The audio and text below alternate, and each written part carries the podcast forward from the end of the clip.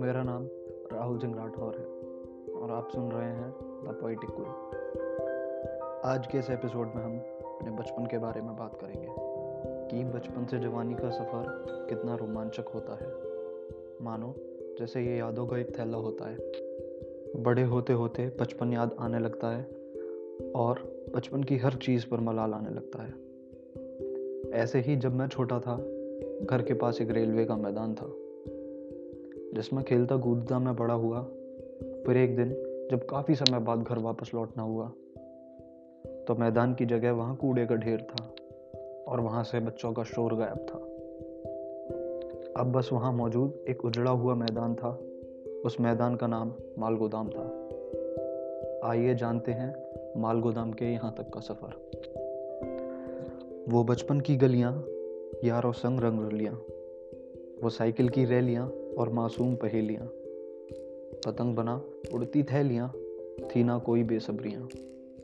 बस था वो खाली मैदान, यारों संग जिसमें बनती दास्तान। लेकिन ना थी ज़िंदगी पर कमान, बढ़ती रही उम्र और ढलते रहे यादों के पैमान। छिन गया वो खुला आसमान, ठंडा हुआ बचपन की खुमारी का तापमान। छोड़ना पड़ गया बचपन और बनना पड़ गया फिर बेईमान। छोड़ना पड़ा वो मैदान, सारे यार दोस्त नादान। जिम्मेदारियों ने संभाली फिर कमान, डगमगाते पैरों को करना पड़ा सावधान।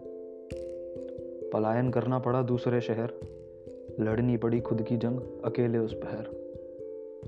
फिर एक दिन, जब वापस होना हुआ घर को, वो पुराने पीछे छोटे शहर को, आधे अधूरे सपने लेके सोच में डूबा निकला शाम की सैर को। देखा बच्चों का वो टोला, याद आया अपना हुड़दंग, अपना रोला। बस नहीं दिखा वो मैदान, ना दिखे खेलते बच्चे और जवान।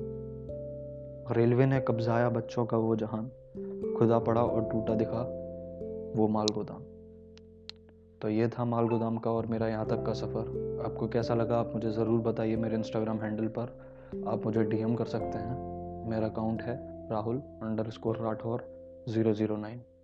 धन्यवाद।